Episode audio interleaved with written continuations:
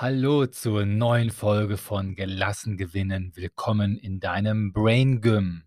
Bevor ich jetzt inhaltlich loslege, bitte schick mir deine Fragen zu, denn ich will auf sie eingehen. Du hast in der Beschreibung hier einen Link, klick den an, sprich kurz rein und dann hast du die große Chance, dass ich deine Frage auswähle, sie hier einbaue und auch beantworte.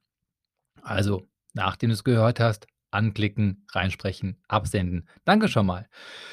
Mich reizt heute, dir ein paar Tipps zu geben zum Thema echte Work-Life-Balance. Der Begriff ist so abgenutzt und trotzdem auch so wichtig. Nummer eins, was ist überhaupt diese Work-Life-Balance?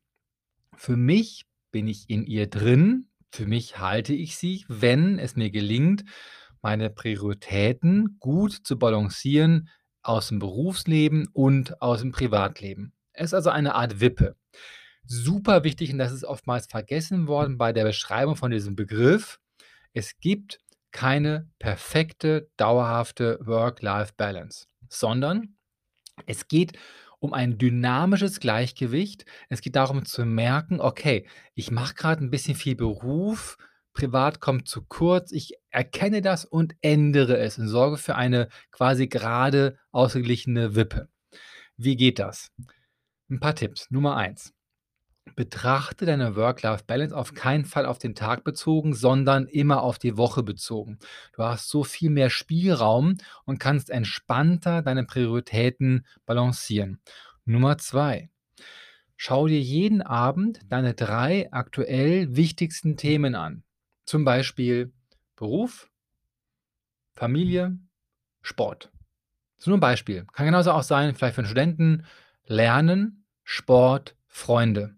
Hauptsache ist, dass du dir drei Grundthemen definierst, die dir wichtig sind. Und jeden Abend gibst du diesem jeweiligen Thema 0 bis 10 Punkte.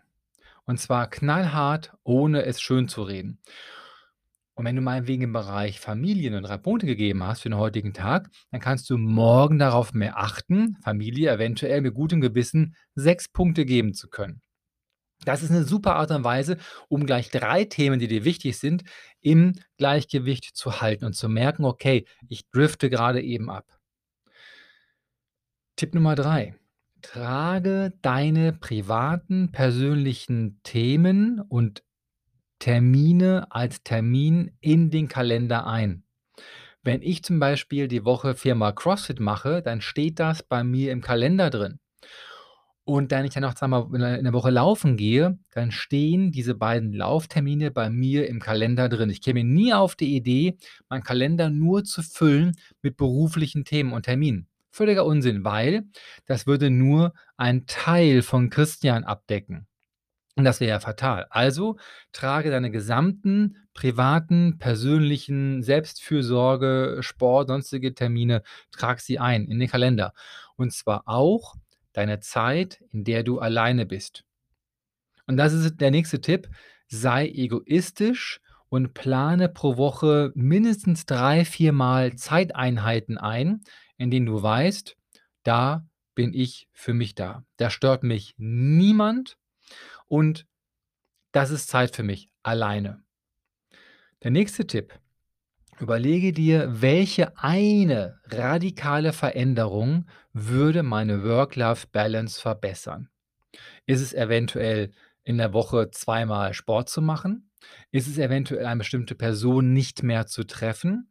Ist es eventuell pro Woche einen Abend zu finden für neue Freundschaften? Was auch immer es sein mag.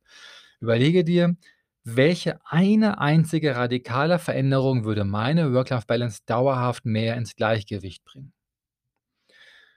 Der letzte Punkt.